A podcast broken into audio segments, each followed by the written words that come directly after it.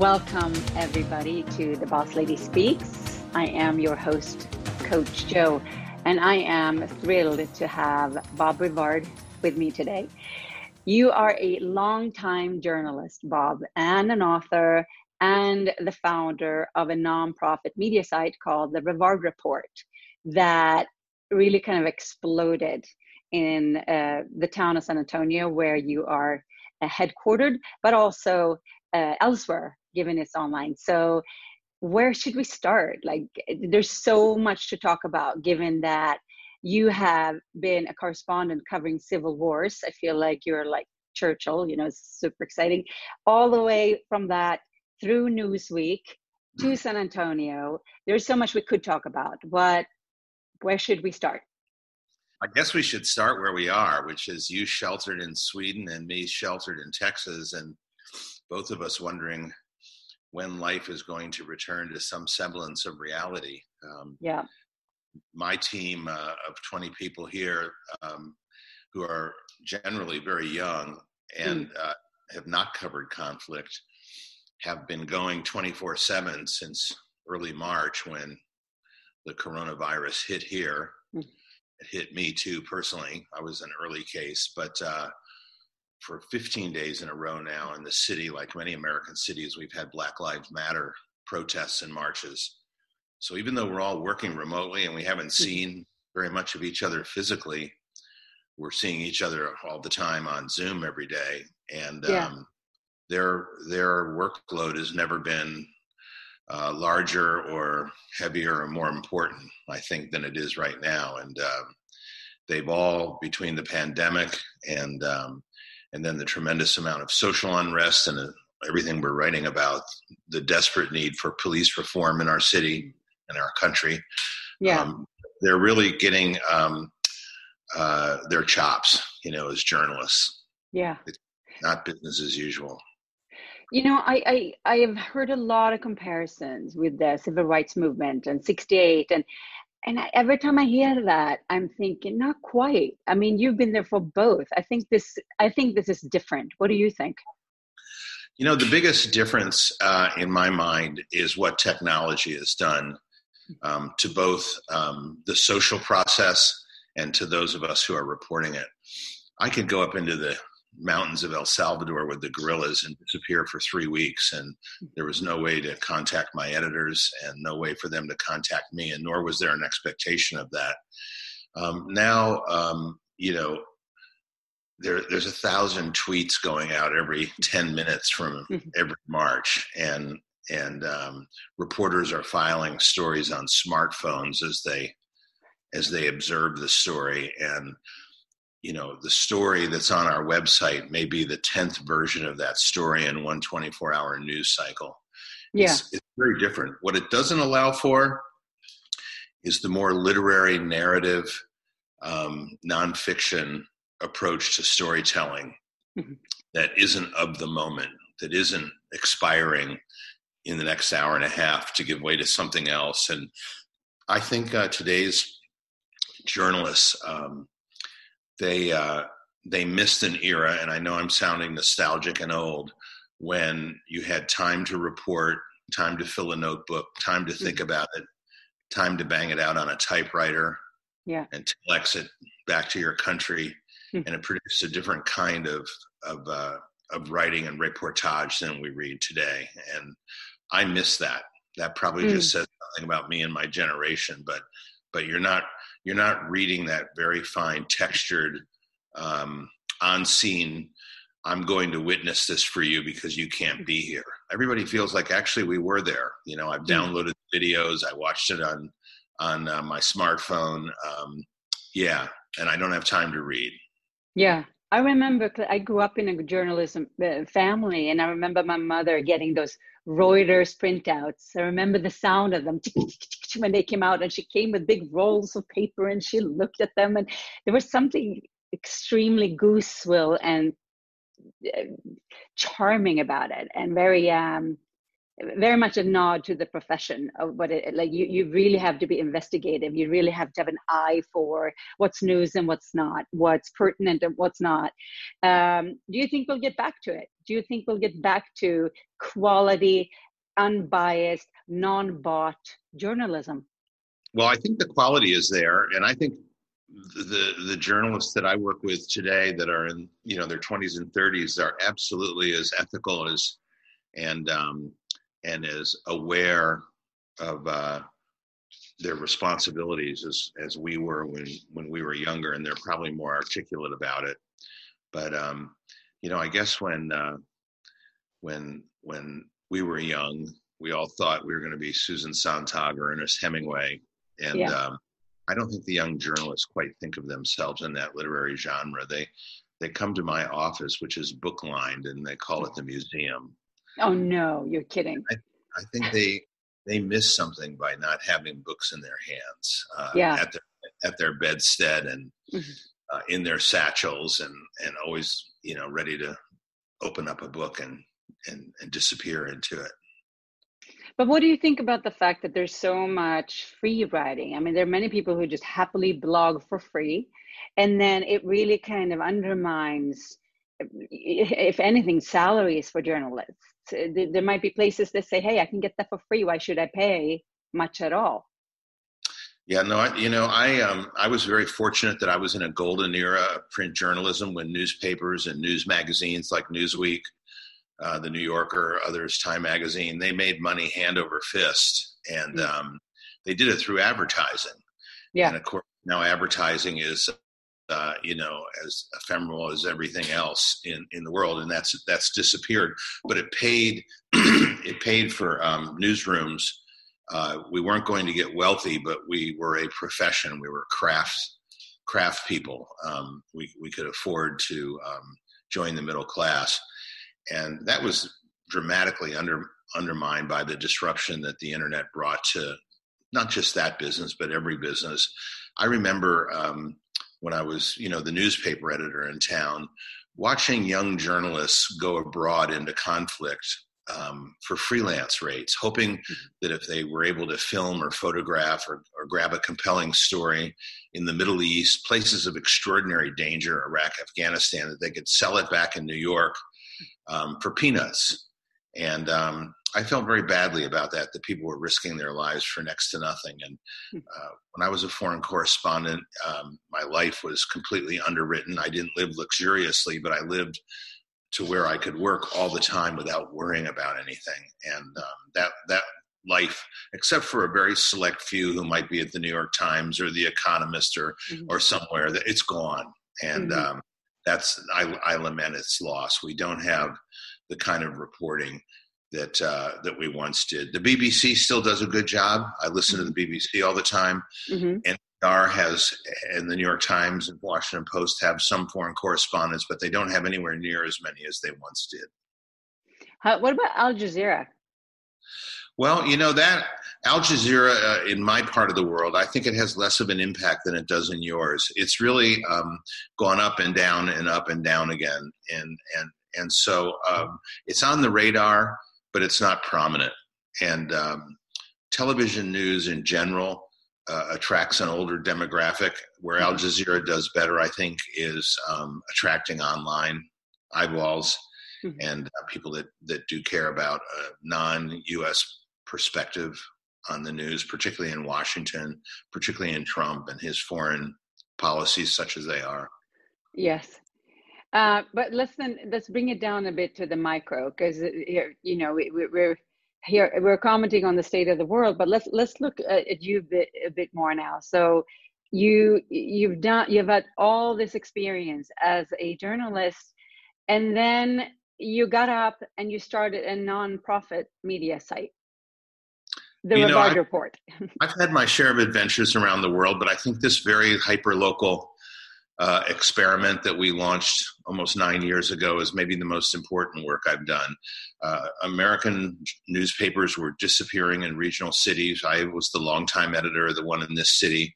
Its absentee corporate owner, Hearst in New York, uh, was just in endless cycles of downsizing. Morale was terrible. There was no money to do anything and the writing was on the wall. Um, print newspapers were dead, and the, this model that American corporations came up with of putting on paywalls in front of websites It wasn't working then, it's not working now. when I started this, there were a few um, other nonprofit uh, digital local media sites around the country, um, but not many. And now there's 230. They've just mushroomed all over like after a storm, and and they're all they're all uh, being operated or were founded by former newspaper and magazine journalists like myself who are rooted in community and want to see you know quality credible public service journalism continue uh, if you look at our site we don't do the crime blotter we don't do high school sports we don't do sensational mm. uh, i don't care about celebrity gossip or or any of that it's really it's really news for the engaged citizen it's just a niche but it's an important niche, and um, you know uh, we're thriving. Um, but it's a difficult world. We're a nonprofit because there's no profit to be made in responsible journalism. Truth be told, and the way that we've found that we've been able to get community buy-in is to really make it a a a, um, a trust that the community itself owns, that they feel ownership of. So we're member supported. We rely on foundations and philanthropy we do make money from our civic engagement events. We do take advertising, although the advertising is carefully curated. And, um, you know, it's enough to keep 20 people gainfully employed. I wish it was 40, but it's mm. 20 people. They're highly motivated. They feel very uh, passionate about our mission. And uh, they're well cared for. They're paid professionally with healthcare benefits, and mm. that's the way it ought to be. Mm-hmm. Are you? What is the next generation of it? Is it to I don't know if there's such a, a model for it, but can is there a syndication of the Rivard report? Is there like what what is the next step for it? Well, we've already helped um, others, uh, journalists and uh, community leaders in other cities launch their own version of the report. We're working with a group in Fort Worth, which is uh, the sister city of Dallas, right now, and they're going to launch one. We helped Nashville. We helped uh, down on the Texas Mexico border. And so I hope eventually that what you see happen is that all these local independent entities will be flourishing in their respective communities, and then we'll all network together. And that will create a critical mass, I think, about news and information sharing that'll be very valuable. So, for example, when you get into some a topic like police brutality, if we could all network with one another and share the data with one another, we would in effect have a national reporting database and network. And I, I think something like that can, it sounds complicated, it can develop very quickly once the pieces are in place. And so I don't think I'll be part of that. Um, you know, I'm going to exit off stage here in the next year or two and, and uh, get back to writing another book. But the next generation of people that are running these operations, I think they'll they'll think expansively along those lines. So we're jumping between topics here, but of course, when you you spoke of your book, uh, Trail of Feathers, is this going to be Trail of Feathers two, or are you doing something completely different? I, am too young to chase killers anymore into the mountains of Mexico. I don't think that's going to happen. Um, as much as I'd like to think I could go do it, I think it's going to be something more introspective, something more reflective, uh, something more essay essayish, and um, uh, yeah, I need to tie a bow around things, and so um, I, I spend a lot of time in the Texas Hill Country, which I know many of your listeners aren't necessarily familiar with, but it's there's an incredible wildscape around the city of San Antonio, which is unusual for such a large urban metropolitan area to have this wild country that's depopulated. And it's kind of like, I guess, for those of your listeners or viewers who liked Westerners in the old days, watching uh, cowboys and Indians. That's a lot of it was filmed out there, and we have a family ranch there, and I find it very conducive to go out there and work on the river and and write, and that's what I'm looking forward to.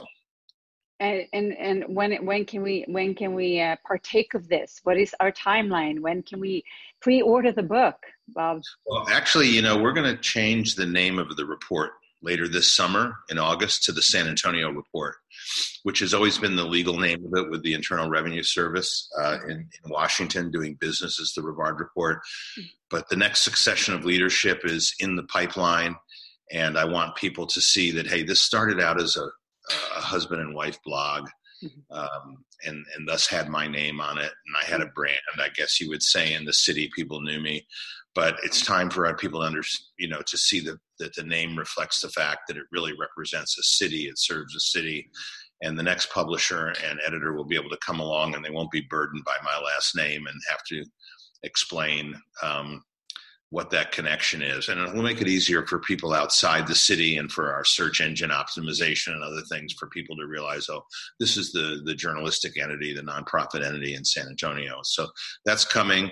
Uh, the leadership changes will follow pretty quickly over the next year. And, and um, I'll probably write a column again for about a week, uh, I mean, a year, a weekly column for a year just to keep my hand in the game. And I'll, I'll stay on the board of the nonprofit. But uh, I'm hoping we turn 10 years old in February of 2022, and I hope by then that uh, you know I'm I'm uh, riding off into the sunset. like Lucky Luke, right? Like, yeah, you know, I'll never. I remember being a kid finding uh, finding you know comic books from the 50s by David Crockett, and we would invent the little hats and all, and then I ended up living in that city it was it was epic to walk into the Alamo. It's it, it really is a city to that has so much um, going forward. If you think about going forward, but also so much history and background that's reverberated throughout the world. So I, I, I see good things ahead for the San Antonio report for sure. But um, you know, just just to kind of you know tying a bow around all of it having covered as much as you've covered over the years and having seen trends and movements that's happened in society, either locally or globally, there's got to be a certain Nostradamus sense to you. Like, what do you see coming? And how do you think we can best use our voices and our own reflection to do what you're doing, give back to the community, create a positive vibe and a positive conversation that will aid everyone. What do you see coming? You know, for all the contemporary reading I do and trying uh, to be uh, conversant and sensitive and understanding to all the new dynamics, including the retelling of history, and certainly the Alamo is one uh, chapter in history that desperately needs to be retold and is retold because it is mythic and it's all about resistance and endurance, but it also cut out all of the the Mexicans and vilified them, and uh, Mexican Americans today consider it a shrine to racism. So uh, that yeah. needs that needs to be said. But I find myself reading more and more history, and um, certainly uh, it's a lot easier to understand the dynamics of Europe in the 1930s after having understood what happened there in the 40s. And um, I'm looking at the United States right now and trying to understand it from 30,000 feet, which is not easy because um, you if you if you close your eyes for 24 hours, God knows what the president has tweeted and what the, what the reverberations of that are or will be around the world.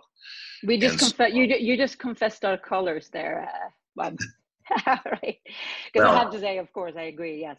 Yeah. And um, yeah, so uh, you know we are in a, a momentous time, and it, it's unmistakable in its characteristics, and its its it, its potential for laying the seeds for much longer term uh, repercussions to me is profound.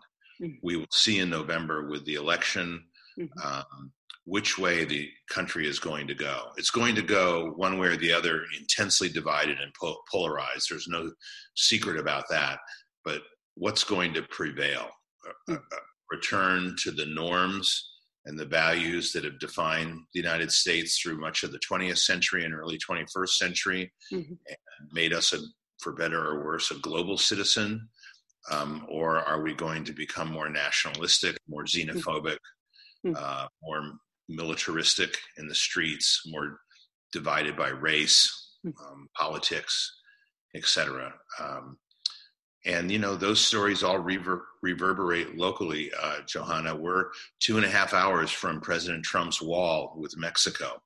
Um, when all of the migrants from Central America came fleeing desperately up through Mexico, San Antonio was the gateway city. This is where they all came first before they were dispersed until they were confined into camps. And so these stories that uh, that are echoing around the world, many of them uh, start and finish right here. And so local journalism has been redefined as well. And I'm very cognizant of the role that we need to play in reporting on those and understanding them in a in a uh, larger historical context. Do you have any sense of which way it will tip? I'm a glass half full guy, as they say in the United States.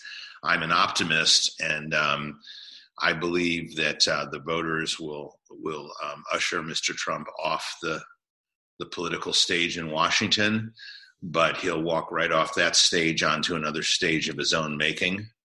I'm just speaking professionally here uh, as a journalist and not representing um, the nonprofit. But Joe Biden is a vice president, not a president. If you follow American politics, there's a big difference between the two. Um, he looks good mostly when compared to anybody but Trump, which is the situation we're in. When you compare him to the stature of Barack Obama, uh, when he broke onto the scene in his eight years, uh, he's not a Barack Obama, and he's not going to seize the imagination of our country, our young people, or the world. Mm-hmm. But he is who he is, and and right now he's the anti-Trump, mm-hmm. and that's the two forces that are clashing in the United States, and we will see how it prevails. But if it were happening today, I think you'd see President, you'd see Joe Biden being sworn in as president. Well, we shall see. This has been very interesting. I might invite you back again after the election just for us to reflect on what happened. That could be a very interesting conversation. But I thank you for today so much uh, on behalf of myself and my listeners of The Boss Lady Speaks. I am your host, Coach Joe, and we'll see you next time. If you liked this episode of The Boss Lady Speaks and if it helped you, make sure to subscribe to get more episodes like these and do share them with others.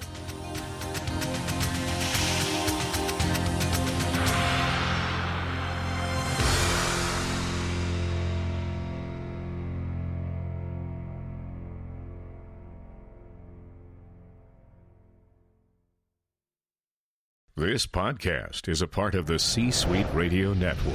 For more top business podcasts, visit c-suiteradio.com.